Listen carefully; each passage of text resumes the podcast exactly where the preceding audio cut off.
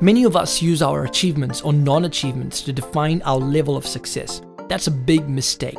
You took an exam and failed. That is no reason to conclude that you are a failure. The devil notices the thoughts and amplifies it. But candidly, it was already engraved into your destiny that you should be a success even before the examiner was born. This is clearly stated in Jeremiah 29 11. I know the plans I have for you, declares the Lord. Plans to prosper you and not to harm you, plans to give you a hope and a future. You know, I want you to realize that there is a difference between a person who is a failure and failing to do something. Stop trying to identify yourself by the things that have happened to you or by what you have.